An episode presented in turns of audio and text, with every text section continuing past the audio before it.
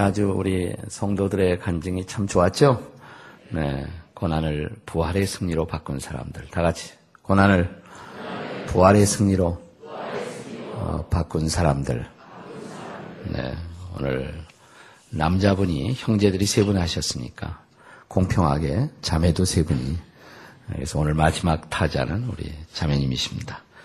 우리 시메리언 집사님께서 고난을 부활의 승리로 바꾼 간증을 해주시겠습니다. 나오실 때 아주 따뜻한 박수로 한번 환영해 주십시오. 네.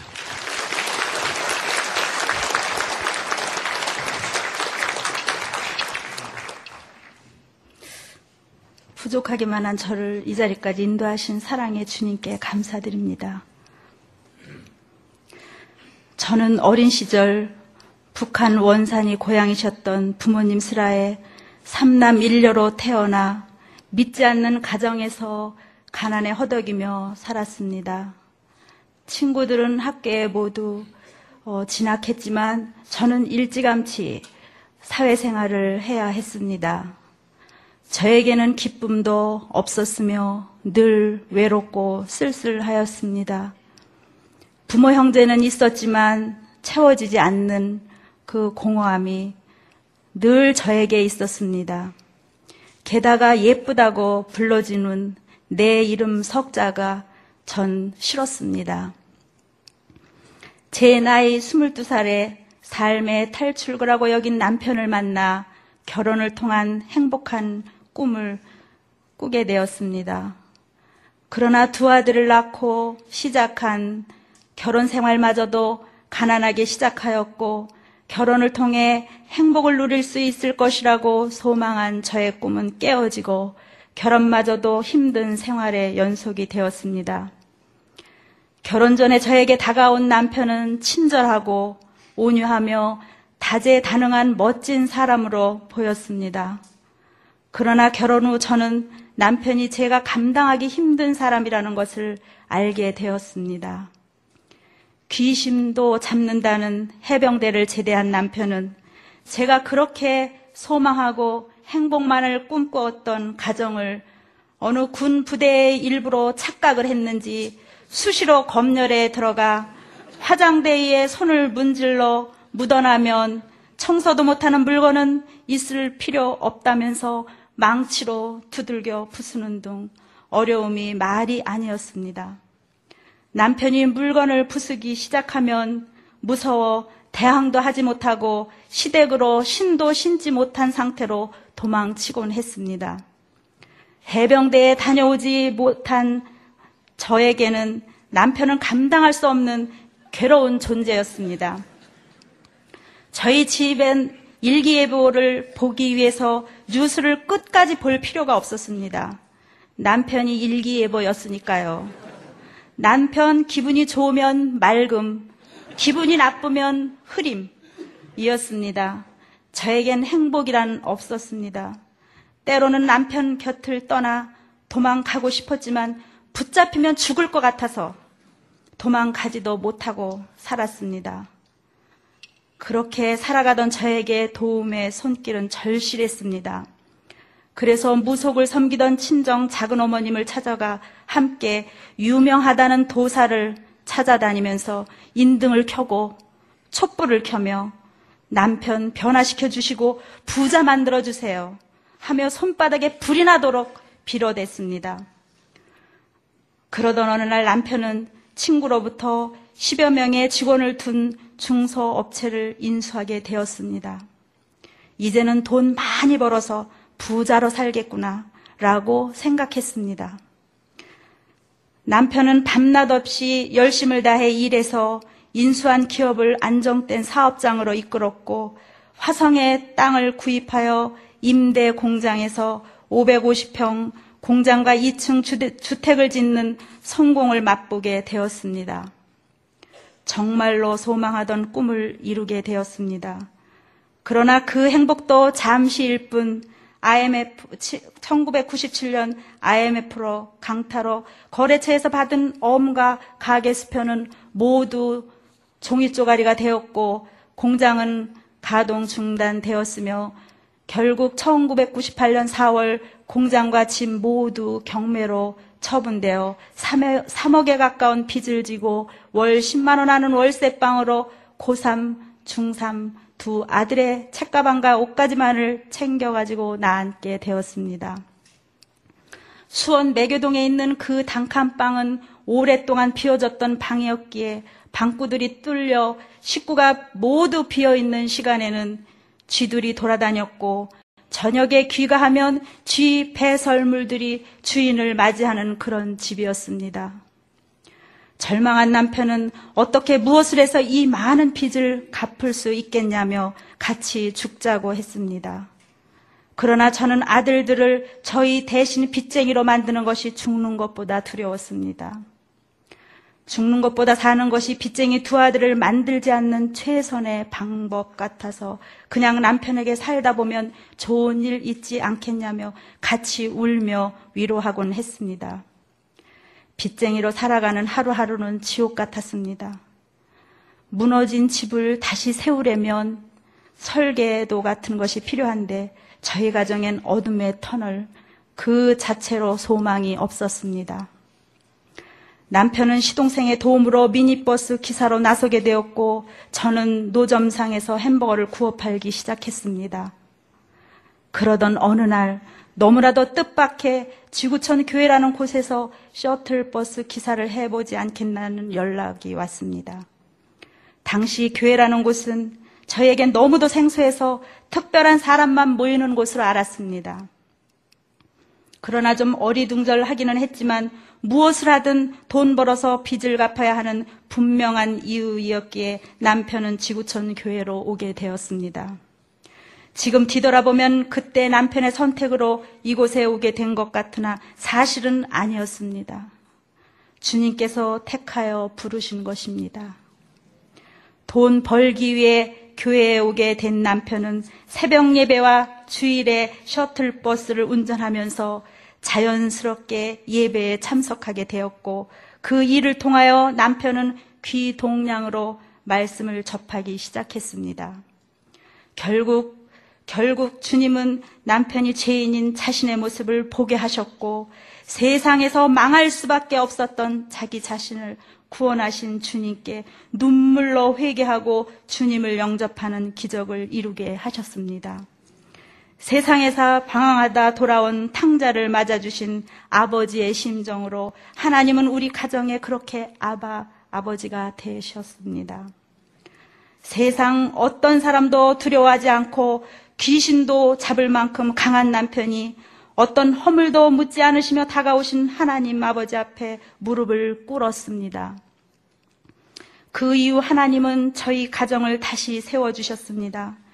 지구촌 교회에 터닫고 담임 목사님 말씀에 기둥 세워서 사랑과 은혜가 충만한 목장 교회로 지붕을 씌워 이 자리에 세우셨습니다.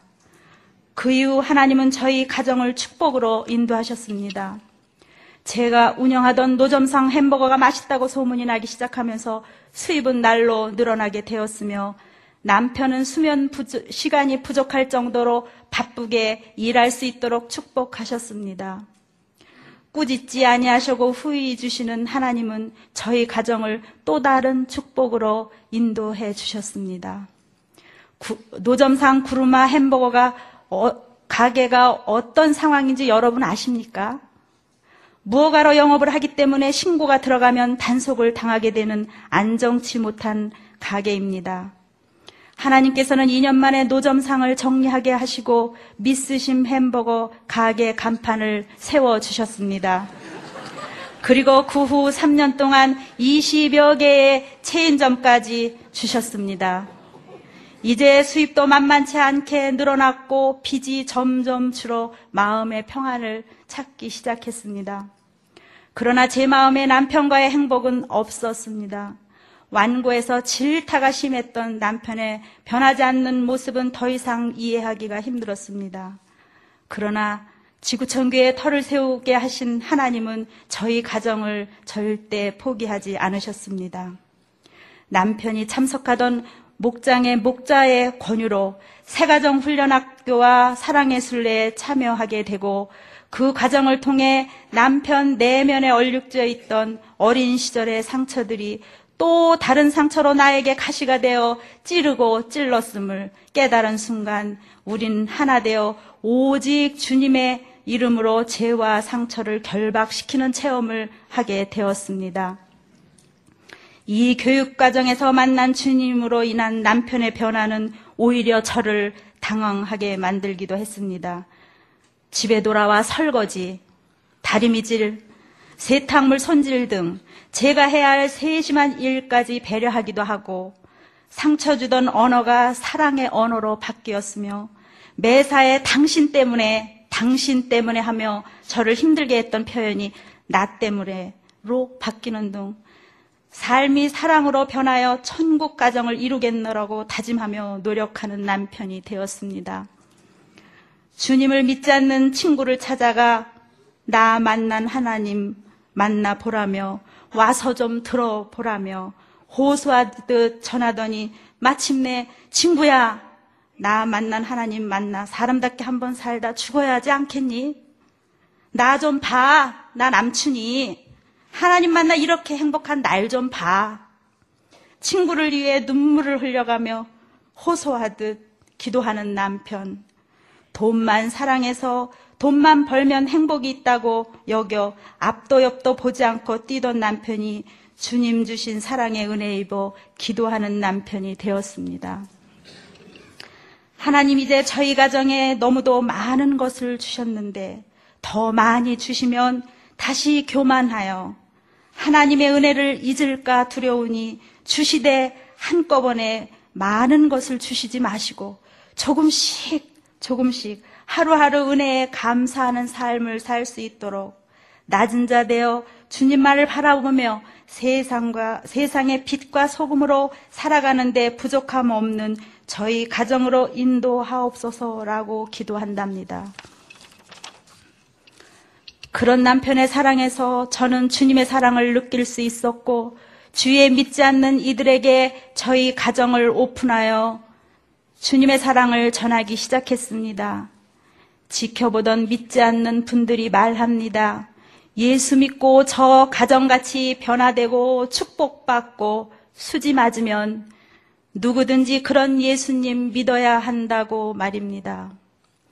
이제 저희 미스심 햄버거 가게는 사랑의 예수님을 전하는 장소로 자리 잡아 언제나 은혜 충만한 교제가 끊이지 않는 상처받은 영혼 위로받고 가는 쉼의 장소가 되었습니다. 저희 가정에 함께 하셔서 역사하시는 여호와 하나님께 영광과 찬양을 올려드립니다. 이제 저희를 어렵게 만든 빚도 다 갚아주시고 모든 상처 치유하시고 천국 가정까지 인도해 주신 하나님 은혜 너무도 감사해서 그 은혜 빚진 자 되어 남편은 차량 봉사와 목장에서 목자로 섬기고 있으며 더 나아가 아프리카 선교사를 돕기 위한 비전을 꿈꾸는 자가 되었습니다. 여러분 감사합니다. 하지 말아요. 하지 말아요. 네. 네. 미스심 남편 왔어요? 네? 어디 오셨나? 네, 올라오세요, 좀. 귀신 잡는 해병 한번, 어디. 네, 우리 변화된 남편 한번 안아주시지, 공개적으로 한번. 네? 아, 우리 박수 한번, 우리. 네. 그, 미스심 햄버거 가게가 어디 있습니까? 수원에? 네, 수원의 매교동에 이춘택 병원 주차장에 있답니다. 안에, 앞에. 예, 한번 우리 두 분 한번 축복할 테니까 우리 한번 무릎 꿇고 기도하시고 우리 사역자들이 한번 대표로 축복하겠습니다. 이번에 고난은 질병의 고난, 그 다음에 또 빚의 고난이 많은 것 같아요. 사업 부도의 고난, 네. 여러분 앉은 자리에서 앞에 손 다 내미시고 함께 같이 기도 드리시겠습니다. 아버지 하나님 우리 시메리온 아, 집사님의 참 인생의 고난을 통해서 우리는 멋지고 아름답게 역사하신 주님의 모습을 보았습니다. 이토록 한 가정을 일으켜 세우시고 새롭게 하신 주님, 주님은 정령 살아계십니다. 주님을 찬양합니다. 주님의 이름을 높여드립니다. 성령님, 이 가정을 통해서 주님의 살아계심을 계속해서 드러내 보여 주시옵소서. 하나님 동일한 인생의 고난 앞에 직면하여 여러 가지로 힘들어가고 있는 가정들이 아직도 있사오니 사업으로 어, 또 부도로 빚으로 이렇게 고생하는 많은 가정들 가운데 성령께서 역사하셔서 주님 주님이 소망이심을 깨닫게 해 주시옵소서. 또한 부부관계의 어려움, 가정의 힘듦으로 고생하고 있는 분들 가운데도 부활의 주님을 모시고 가정들이 다시 부활할 수 있는 은혜를 허락해 주시옵소서. 주님은 정령 살아계십니다. 주님은 우리의 소망이십니다. 주님을 찬양합니다. 이 가정에 찾아오신 동일하신 주님이 우리의 주님인 것을 인해서 주의 이름 앞에 우리의 찬양을 돌려드립니다. 주님, 이제 함께 축복하는 모든 손길들을 동일하게 주께서 붙잡아 주시고 부활의 은혜를 체험하게 도와 주시옵소서. 우리 주 예수 그리스도의 존귀하신 이름으로 축복하며 기도합니다. 할렐루야. 네, 박수로 우리 감사합니다.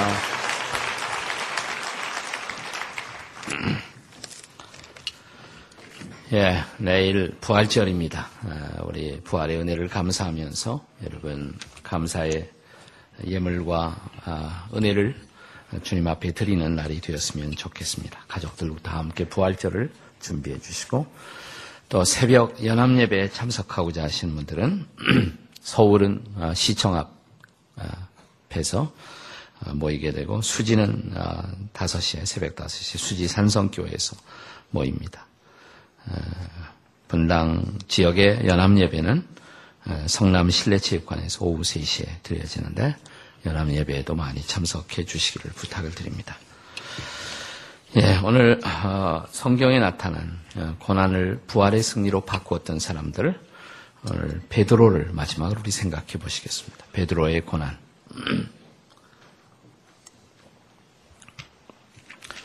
어, 이 베드로는 예수님의 제자 가운데서 여러분이 잘 아신 대로 으뜸 가는 제자, 수제자입니다. 아, 우리는 예수님의 수제자, 아, 이 정도 선에서 멈추지만 우리 천주교회, 캐터릭 교회에서는 아, 초대 교황이라고 말합니다. 초대 교황. 교회의 파운데이션, 기초의 다리를 놓았던 사람이라고 그렇게 생각을 합니다. 나 처음부터 어, 베드로가 그런 사람은 아니었습니다. 어, 베드로의 본래의 이름은 사실은 시몬이었습니다. 시몬. 시몬이라는 뜻은 본래 잎사귀 같다, 갈대 같다, 이런 아주 흔들리고 연약함을 상징하는 그런 이름을 어, 가지고 있었던 사람인데, 이름처럼 그는 그렇게 살았습니다. 그러나 주님 만나고 주께서 이 사람 어, 시몬에게 주신 최초의 약속이 뭐냐면, 너는 장차 개바라 하리라 그랬어요. 개바라 하리라. 게바라는 말을 다른 말로 말하면 베드로입니다. 게바가 베드로입니다. 게바는 아람어, 시리아어고 어, 베드로라는 말은 히라보, 그리스어인데 그 뜻이 바로 반석이란 뜻입니다. 어, 갈대 같이 잎사귀처럼 흔들리는 연약한 인생이 교회의 기초가 돼요. 반석이 돼요. 교회를 초대교회를 세우는 그런 중요한 지도자의 자리에 서게 됩니다. 우리는 이 베드로의 인생 속에 있었던 고난을 한번 생각해 보겠습니다. 어떤 고난을 그가 직면했는가? 어, 고난 중에는 우리가 잘못해서 초래하는 고난도 있고 또 내 잘못과 상관없이 주께서 허용해 주시는 고난도 있습니다. 네, 베드로의 인생의 고난은 많은 부분이 자신의 실수와 관련된 그런 고난들이 적지 않았습니다. 자, 우리가 베드로의 고난을 몇 가지로 좀 나누어서 생각해 보겠습니다. 첫째로 정신적 고난. 베드로가 겪었던 대부분의 정신적 고난은 어떤 의미에서는 그의 기질로 말미암은 고난이었다고 말해도 지나친 것이 아닙니다. 베드로는 아주 극도로 다혈질적 어, 어, 그런 캐릭터를 가진 그런 사람이었습니다. 아주 급한 사람, 아주 다혈질의 충동적인 그런 성격을 가지고 있었던 제자였습니다.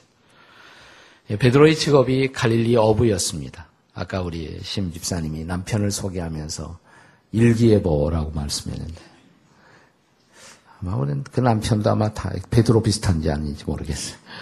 예, 우리 베드로가 바로 어떤 성경학자가 베드로의 캐릭터를 연구하면서 베드로는 본래가 어부였습니다. 갈릴리 바다에서 고기를 잡는 어부였는데 베드로의 성격이 딱 갈릴리 바다를 닮았다 이렇게 말을 했어요. 갈릴리 바다. 여러분 갈릴리 바다가 어, 평소에는 아주 편안한, 아주 고요한, 아주 아름다운 어, 그런 바다이지만 이 갈릴리 바다는 예고 없이 풍랑을 일으키는, 예고 없이 파도를 일으키는 어, 그러한 바다이기도 합니다. 그런 변덕스러움, 변덕스러움. 아마 베드로의 젊은 날의 인생의 모토는 변덕이 미덕이다. 아마 이렇게 인생을 살았을지도 모르겠어요. 우리 몇 가지 성경에도 이러한 베드로의 기질을 성격을 보도하는 에피소드들을 우리에게 보여주고 있죠. 예. 그가 아, 참 아, 갈릴리 바다에서 주님이 풍랑 속에 걸어오시니까 아, 주님 보고 어, 살려달라고 소리쳤을 때 주님이 내게로 오라고 오라고. 그래서 잠시 동안이지만 무리를 걸었습니다. 저는 이 잠시 동안이지만 무리를 걸었다는 것은 대단한 용기라고 생각해요. 물론 조금 있다 빠졌지만 이 잠시라도 걷는 것도 대단하다고 생각해요. 예, 잠시라도 걸어라 그러면 난 못 걸을 것 같아요. 예, 근데 잠시라도 걸었다. 이건 대단한 것입니다. 예, 굉장한 일이죠. 그러나 걷다가 또 파도를 의식하면서 잠시 후에 다시 또 어, 파도 속으로 빠져 들어간 베드로. 이게 베드로의 기질을 잘 나타내주는 그런 사건이 아닐 수가 없습니다. 변화선상의 에피소드. 아, 주님의 모습이 참 변하는 놀라운 모습. 모세와 엘리와 함께 등장하고 거룩한 하나님의 영광이 막 나타나는 모습을 보고 너무 좋아갖고 뭐 좋으면 좋은 데서 끝나면 되는데 여기서 초막 셋을 짓고 여기서 삽시다 주님 절대로 내려가지 마십시다 현실을 잊어버리고 다시 거기서 살자고 이러한 제안을 하는 매우 도피적인 성격. 이게 베드로의 모습이죠. 네. 또 어, 나를 누구라 하느냐라는 주님의 물음 앞에 주는 그리스도시요 살아계신 하나님의 아들이십니다. 이런 놀라운 신앙의 고백을 해서 주님 앞에 칭찬을 받죠. 시몬아, 이것을 너에게 알게 한 것은 내 자신이 아니다. 주님이 하늘에 계신 아버지께서 너에게 깨닫게 해주신 것이다. 뭐 이런 칭찬을 받았어요. 에, 하지만 에, 잠시 후에 주님이 십자가의 고난을 암시적으로 예언하시자 자신의 죽음을 예언하자 아, 절대로 죽으시면 안 됩니다. 아, 주님은 돌아가시면 안 되는 거예요. 예, 주님의 그 일생을 자기가 마치 주장하는 것처럼 이렇게 덤볐던 베드로에게 예수님은 사탄아 내 뒤로 물러가라. 칭찬도 받았다가 잠시 후에 사탄도 되는 이런 천국과 지옥을 하루에도 몇 번씩 왔다 갔다 하는 이런 대표적인 사람이 바로 베드로였습니다. 아, 다락방에서 예수께서 제 아들의 발을 씻겨주시는 장면에도 베드로 차례가 오니까 절대로 못 씻깁니다. 어떻게 선생님이 제 발을 씻긴단 말입니까? 예수님이 내가 내 발을 씻겨주지 아니하면 너는 나와 상관이 없다. 그러니까 금방 또 변해갖고 그래요? 그러면 발뿐 아니라 목욕을 시켜주십시오. 아예 그냥 몽탕 다 목욕을 시켜주십시오. 네. 이게 못 말리는 사람이에요, 정말. 못 말리는 인생입니다. 네. 겟세만의 동산에서 아, 주님이 마지막 기도를 하고 있었을 때, 네. 기도가 끝나면서 예수님을 잡기 위해서, 체포하기 위해서, 일단의 무리가 도착했을 때, 아, 거기 대제사장의 종 하인이, 하인이 그 앞에 서 있는 것을 보고 베드로가 칼을 빼갖고 검을 빼 그의 귀를 잘라버리는 그런 충동적인 실수를 저지르는 베드로의 모습. 생각보다 아, 감정이 더 빨랐고 먼저 저질러 놓고 나중에 생각하는 수습하는 이런 대표적인 성격이 바로 베드로의 성격이었습니다. 이런 기질 때문에 적지 않은 실수와 또 후회를 동반하는 일생을 살 수밖에 없었던 것이 아, 인간적인 너무나 인간적인 베드로의 일생이었습니다. 나 이런 모든 고난보다도 아마 베드로가 평생을 두고 가슴을 치고 후회해야만 했었던 최대의 고난은 영적인 고난이었다고 할 수가 있어요. 영적인 고난. 그것은 예수님을 부인한 사건이었습니다. 마지막, 마지막 그가 아, 대제사장의 뜨락에서 아, 모닥 불을 숯불을 쬐다가 거기 있는 사람들에게 네가 예수의 제자가 아니냐 라는 질문을 받고 나는 저 예수님을 모릅니다. 부인만 하는 것이 아니죠. 우리가 그 사건을 마가복음 14장에서 한번 보세요. 마가복음 14장에 보시면 66절 이하에 마가복음 14장 66절 이하에서 우리는 아, 이 베드로의 주님을 아, 부인하던 음, 그 마지막 아, 저녁의 사건을 우리는 액면 그대로 성경에서 볼 수가 있습니다. 마가복음 14장 66절부터 보시면 베드로는 아랫뜰에 있더니 대제사장의 여종 하나가 와서 베드로가 불 쬐고 있는 것을 보고 주목하이르되 너도 나사렛 예수와 함께 있었도다 하거늘 68절에 베드로가 뭐 했어요? 부인하 이르되 나는 네가 말하는 것이 무엇인지 알지도 못하고 깨닫지도 못하겠노라 하여 앞들로 나갈세. 여종이 그를 보고 곁에 서 있는 자들에게 다시 이르되 이 사람도 그 도당이라 하되 70절 또 또 부인하더라. 조금 후에 곁에 서 있는 사람들이 다시 베드로에게 말하되 너도 갈릴 사람이니 참으로 그 도당이니라. 우리가 71절에 보면요. 베드로가 예수님을 부인만 하는 것이 아니에요. 71절 다 같이 읽겠습니다. 다 시작. 그러나 베드로가 저주하며 맹세하되 나는 너희가 말하는 이 사람을 알지 못하노라. 뭐까지 했어요? 저주까지 했어요. 부인만 한 것이 아니라 저주까지 했습니다. 사실 저는 죄 질로 따지면 죄 질로 따지면 가론 유다의 죄보다도 베드로의 죄가 훨씬 더 심각하다고 생각해요. 네. 뭐 유다는 어, 예수님을 팔기는 했지만 저주까지는 안 했거든요. 베드로는 저주까지 했어요. 저주까지. 네. 그러나 이 베드로의 성질로 보아서 이 베드로가 아주 다혈질의 사람, 따라서 감성이, 감수성이 아주 예리하고 민감한 사람이었는데 나중에 어떤 반응을 보입니까? 우리가 어, 지금 읽은 이 마가본 14장의 마지막 절에도 보시면 72절에 72절 한번 다 같이 읽겠습니다. 시작. 닭이 곧 두 번째 울더라. 이에 베드로가 예수께서 자기에게 하신 말씀. 곧 닭이 두 번 울기 전에 내가 세 번 나를 부인하리라 하심이 기억되어 그 일을 생각하고 울었더라. 네, 그냥 울었겠습니까? 그건 정말 어, 돌이킬 수 없는 실수를 저지른 것에 대한 가슴 아픈 자책의 눈물. 아마 베드로는 평생 그 눈물을 흘리면서 나머지 일생을 살았을 것입니다. 네. 아, 이것이 베드로가 아마 겪었던 최대의 고난일 거예요. 최대의 고난은 아, 자신의 연약함으로 인해서 주님을 부인하고 주님을 저주하고 주님을 배신했던 그런 마음의 자책이야말로 베드로가 평생 짊어져야만 했었던 고난이었습니다. 사실 주님은 이런 베드로의 연약함을 보셨고 어, 그런 그의 시험 받음을 주님은 미리 아셨습니다.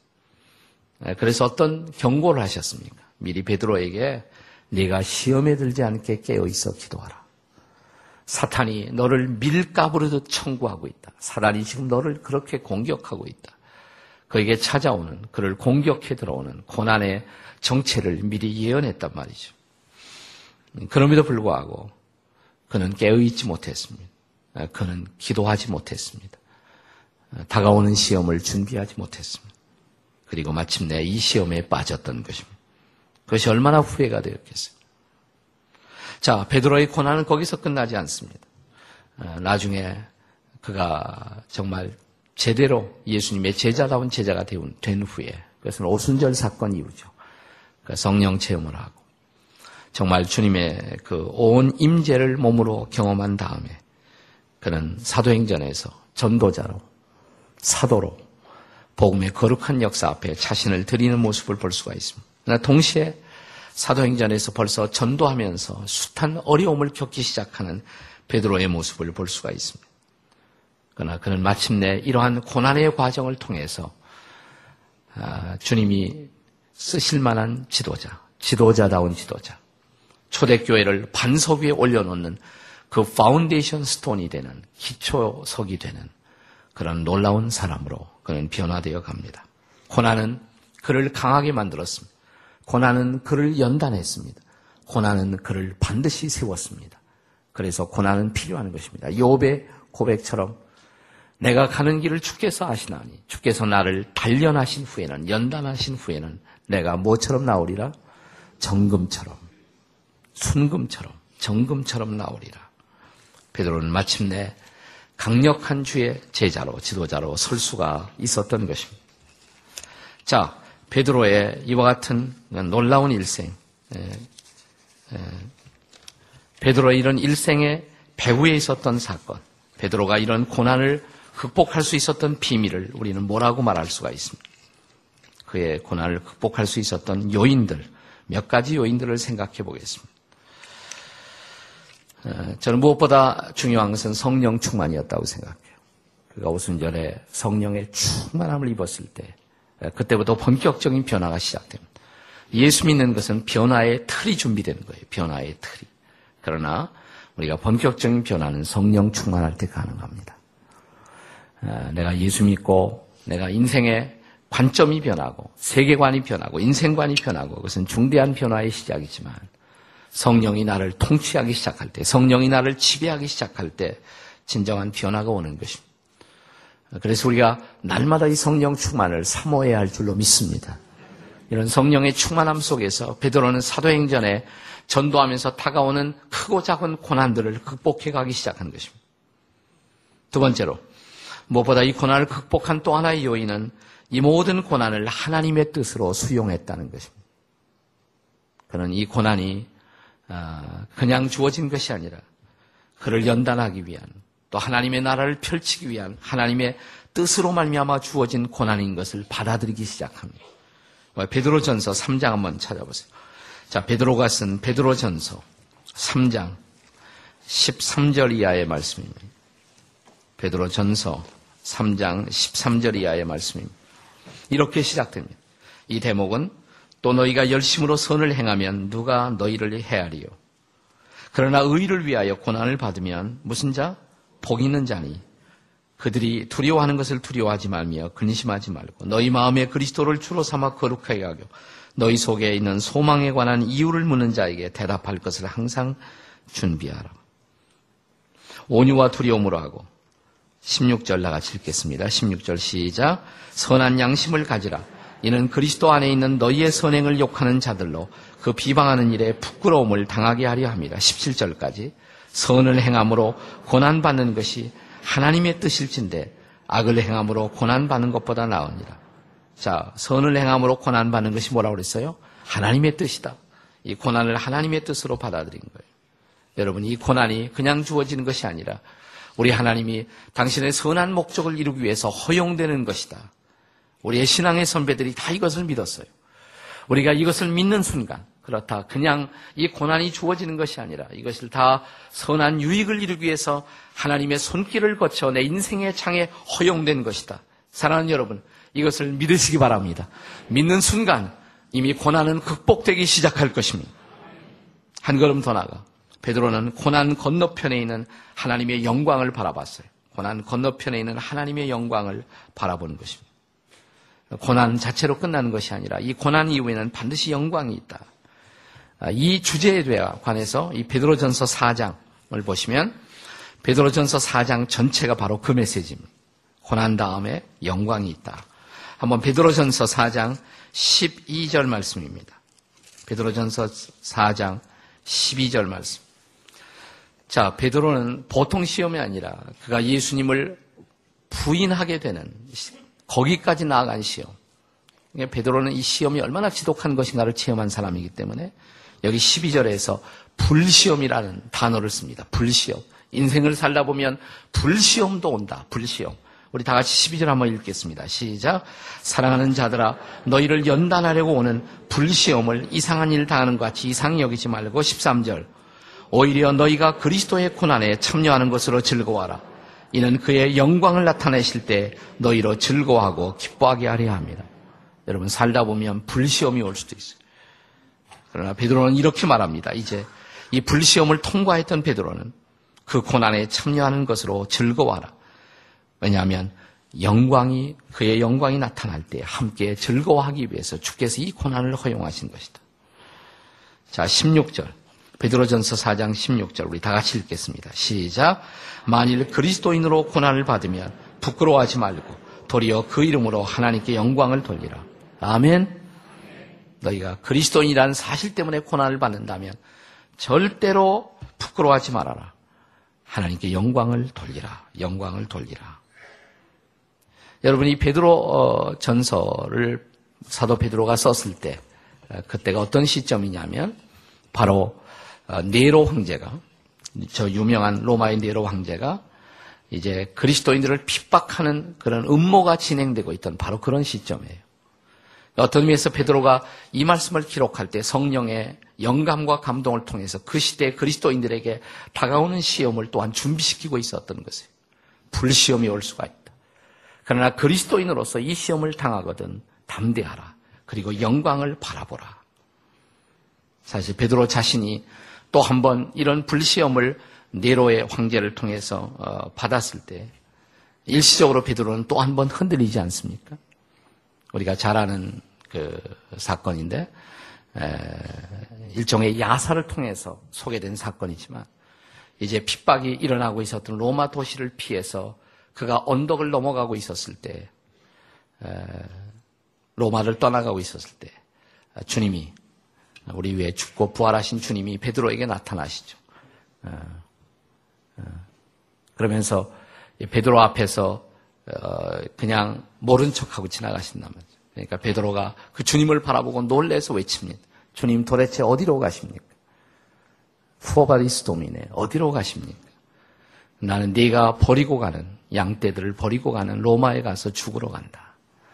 이 말을 듣고 베드로가 놀래갖고 다시 베드로로 아, 로마로 돌아와서 베드로가 마지막 순교를 했다. 순교할 때 나는 십자가에 똑바로 매달릴 수가 없습니다. 그래서 거꾸로 십자가에 매달려 베드로가 순교했다는 사실을 전하고 있습니다. 그것이 얼마나 정확하게 사실인지는 모르지만 그러나 베드로가 그와 비슷한 죽음을 죽었을 것이라는 것을 우리는 성경도 암시하고 있습니다. 성경에 그런 암시가 나오는 대목이 요한복음 21장이에요. 요 뭐 21장 19절 한번 찾아보세요.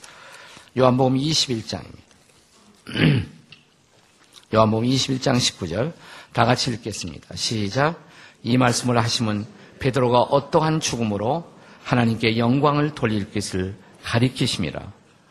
어, 베드로가 어떠한 죽음으로 하나님께 영광을 돌릴 것을 아시고 이 말씀을 하셨다. 그리고 말씀하시기를 나를 따라오너라. 이 말씀의 배경이 뭡니까? 부활하신 주님이 베드로에게 다시 나타나죠. 그리고 갈릴리 바닷가에서 세 번 질문을 하시잖아요. 무슨 질문이에요? 네가 나를 사랑하느냐? 정말 사랑하니? 정말 사랑하니? 아마 세 번 물어볼 때 아마 베드로가 얼마나 놀랬겠어요. 베드로는 세 자리 숫자 알레르기가 있었던 사람이죠. 자기가 세 번 부인했으니까. 근데 세 번씩 확인하셨을 때 얼마나 놀랬겠어요. 제가 주님을 사랑하는 줄 주께서 아시지 않습니까? 그러니 그렇다면 내 양을 잘 먹여다오, 섬겨다오. 네. 이 말씀을 붙들고 베드로는 다시 로마에 들어가서 양떼들을 섬기다가 그의 생애를 주님 앞에 드립니다.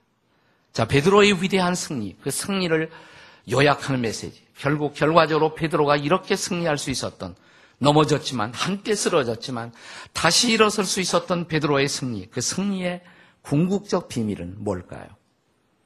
그건 주님이 다시 사셨기 때문입니다. 믿으십니까? 주님이 살아계신 주님이시기 때문에. 우리 지금까지 간증했던 모든 우리 성도들도 그들이 다시 일어선 것, 고난을 디디고 일어선 것, 주님이 살아계신 주님이시기 때문인 것을 믿습니다. 예, 그분이 살아계신 주님이 아니라면 그런 도움을 우리가 받을 수가 없어요. 자, 우리가 오늘 마지막 결론으로 베드로 전서 1장을 사도 베드로의 입술을 통해서 고백되는 놀라운 고백을 같이 살펴보겠습니다. 베드로 전서 1장 3절입니다. 베드로 전서 1장 3절이에요.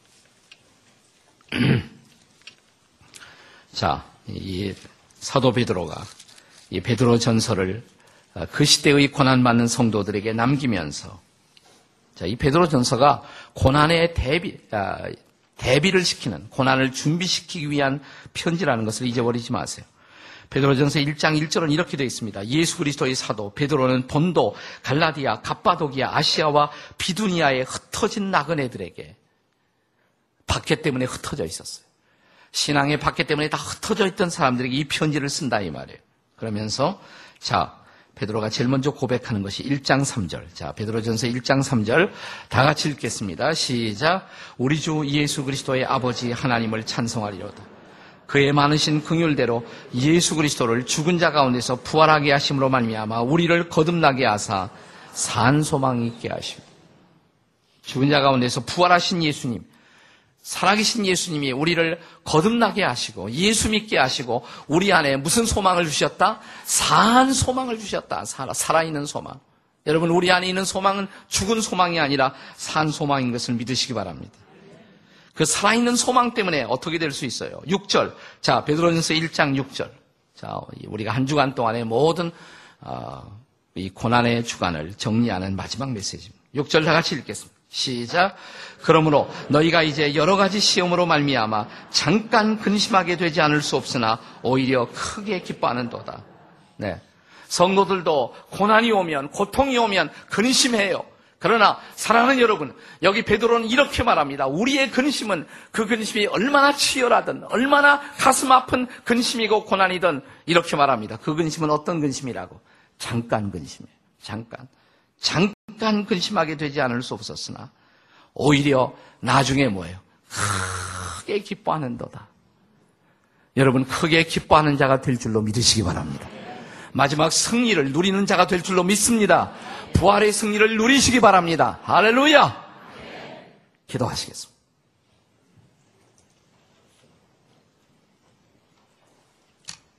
네. 한 주간 동안 새벽 기도에 참여하면서 인생의 고난에 대해서 묵상하고 이러한 고난들과 더불어 싸우고 있는 자신의 모습을 바라보았던 성도 여러분, 가슴에 한번 손을 얹으세요.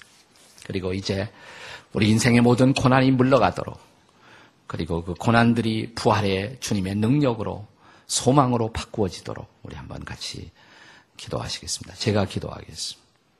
아버지 하나님, 참 지나간 여세 동안 우리로 하여금 주님이 고난받으신 그 고난을 기념하여 여세 동안 새벽을 열고 주님 앞에 나와 기도하는 시간을 가졌습니다. 하지만 아직도 우리 중에는 떠나지 않는 고난 때문에 아직도 가슴을 베이고 있는 예리한 아픔으로 아파하고 힘들어하고 또 탄식하고 울고 있는 성도들이 있사오니 주님 저들의 고난을 속히 소멸시켜 주시옵소서. 저들의 근심을 소멸시켜 주시옵소서. 그리고 정말 오늘 베드로의 증언처럼 그 근심은 잠깐 근심이라고 말씀해 주시옵소서. 고난은 끝날 것입니다. 고난은 끝날지어다. 고통은 끝날지어다. 육체의 고난으로 고생하는 이들이 있사오니 주님 질병으로 고생하고 있는 이들이 있사오니 저들의 육체를 괴롭히고 또 질병과 더불어 싸우고 또 난치의 질병 때문에 힘들어하고 있는 모든 성도들 가운데 부활의 주님 이 시간 오셔서 나사렛 예수의 권세 있는 이름으로 저들을 만져 주시옵소서. 저들을 고쳐 주시옵소서. 성령으로 기름 부어 주시사 저들의 모든 질병이 저들에게서 떠나가게 해 주시옵소서. 치유의 기적이 일어나게 도와 주시옵소서. 살아계신 주님을 경험하도록 도와 주시옵소서. 주님, 사업의 고난도 이제는 끝나게 도와 주시옵소서. 사업을 다시 일으켜 주시옵소서. 사업의 아이디어를 주시옵소서. 고난을 돌파할 수 있는 아이디어를 허락해 주시옵소서. 주님 밑바닥에서 다시 시작하여 하나님 햄버거 가게를 통해서 부활하신 주님을 체험했던 것처럼 하나님 우리도 할, 할 수가 있사오니 그렇게 다시 부활하신 주님 붙들고 일어날 수 있는 용기를 허락해 주시옵소서. 관계의 상처를 입고 울고 있는 성도들이 있사오니 저들의 관계를 회복시켜 주시옵소서. 주님 미워하고 힘들어했던 사람들을 품을 수 있는 아량을 허락해 주시옵소서. 용서할 수 있는 능력을 허락해 주시옵소서. 하나님 이웃들을 괜히 상처 주고 그렇게 이웃들의 마음속에 부담을 주는 이런 일들 가운데 인생을 살아왔던 이들을 불쌍히 여겨 주시고 저들의 인상, 인생도 뒤바뀌도록 도와 주시옵소서. 부활의 주님이 저들에게 임하여 주시옵소서. 저들을 새롭게 해 주시옵소서. 오 아버지 하나님, 우리의 가정 속에 부활의 새 아침이 밝아오게 도와 주시옵소서. 우리의 직업과 사업의 장에 부활의 아침이 다가오게 도와 주시옵소서. 우리의 교회에도 부활의 새로운 여명이 밝아오게 도와 주시옵소서. 한국 교회를 다시 일으켜 주시옵소서. 오늘 짓밟히고 조롱받고 있는 한국교회의 자존심과 권위가 회복되게 도와 주시옵소서. 성령의 놀라운 능력이 임하게 도와 주시옵소서. 우리의 민족의 회복이 이루어지게 도와주시옵소서. 주님, 북녘 땅에도 회복의 부활의 아침이 밝아오게 도와주시옵소서. 평양이 다시 한번 동양의 예루살렘이 되게 해 주시옵소서. 부활의 아침을 기다리오니 오늘 부활의 승리가 우리에게 임할지어다. 이제는 우리 주 예수 그리스도의 은혜와 하나님 아버지의 사랑과 성령의 교통케 하심이 오늘 한 주간 동안 말씀을 받고 고난을 부활의 승리로 바꾸시는 우리 주님의 위대한 승리를 바라보며 나가는 성도들의 발걸음마다, 가정마다, 사업마다, 직장마다 성령의 능력과 권능과 승리로 함께 하실지어다. 아멘.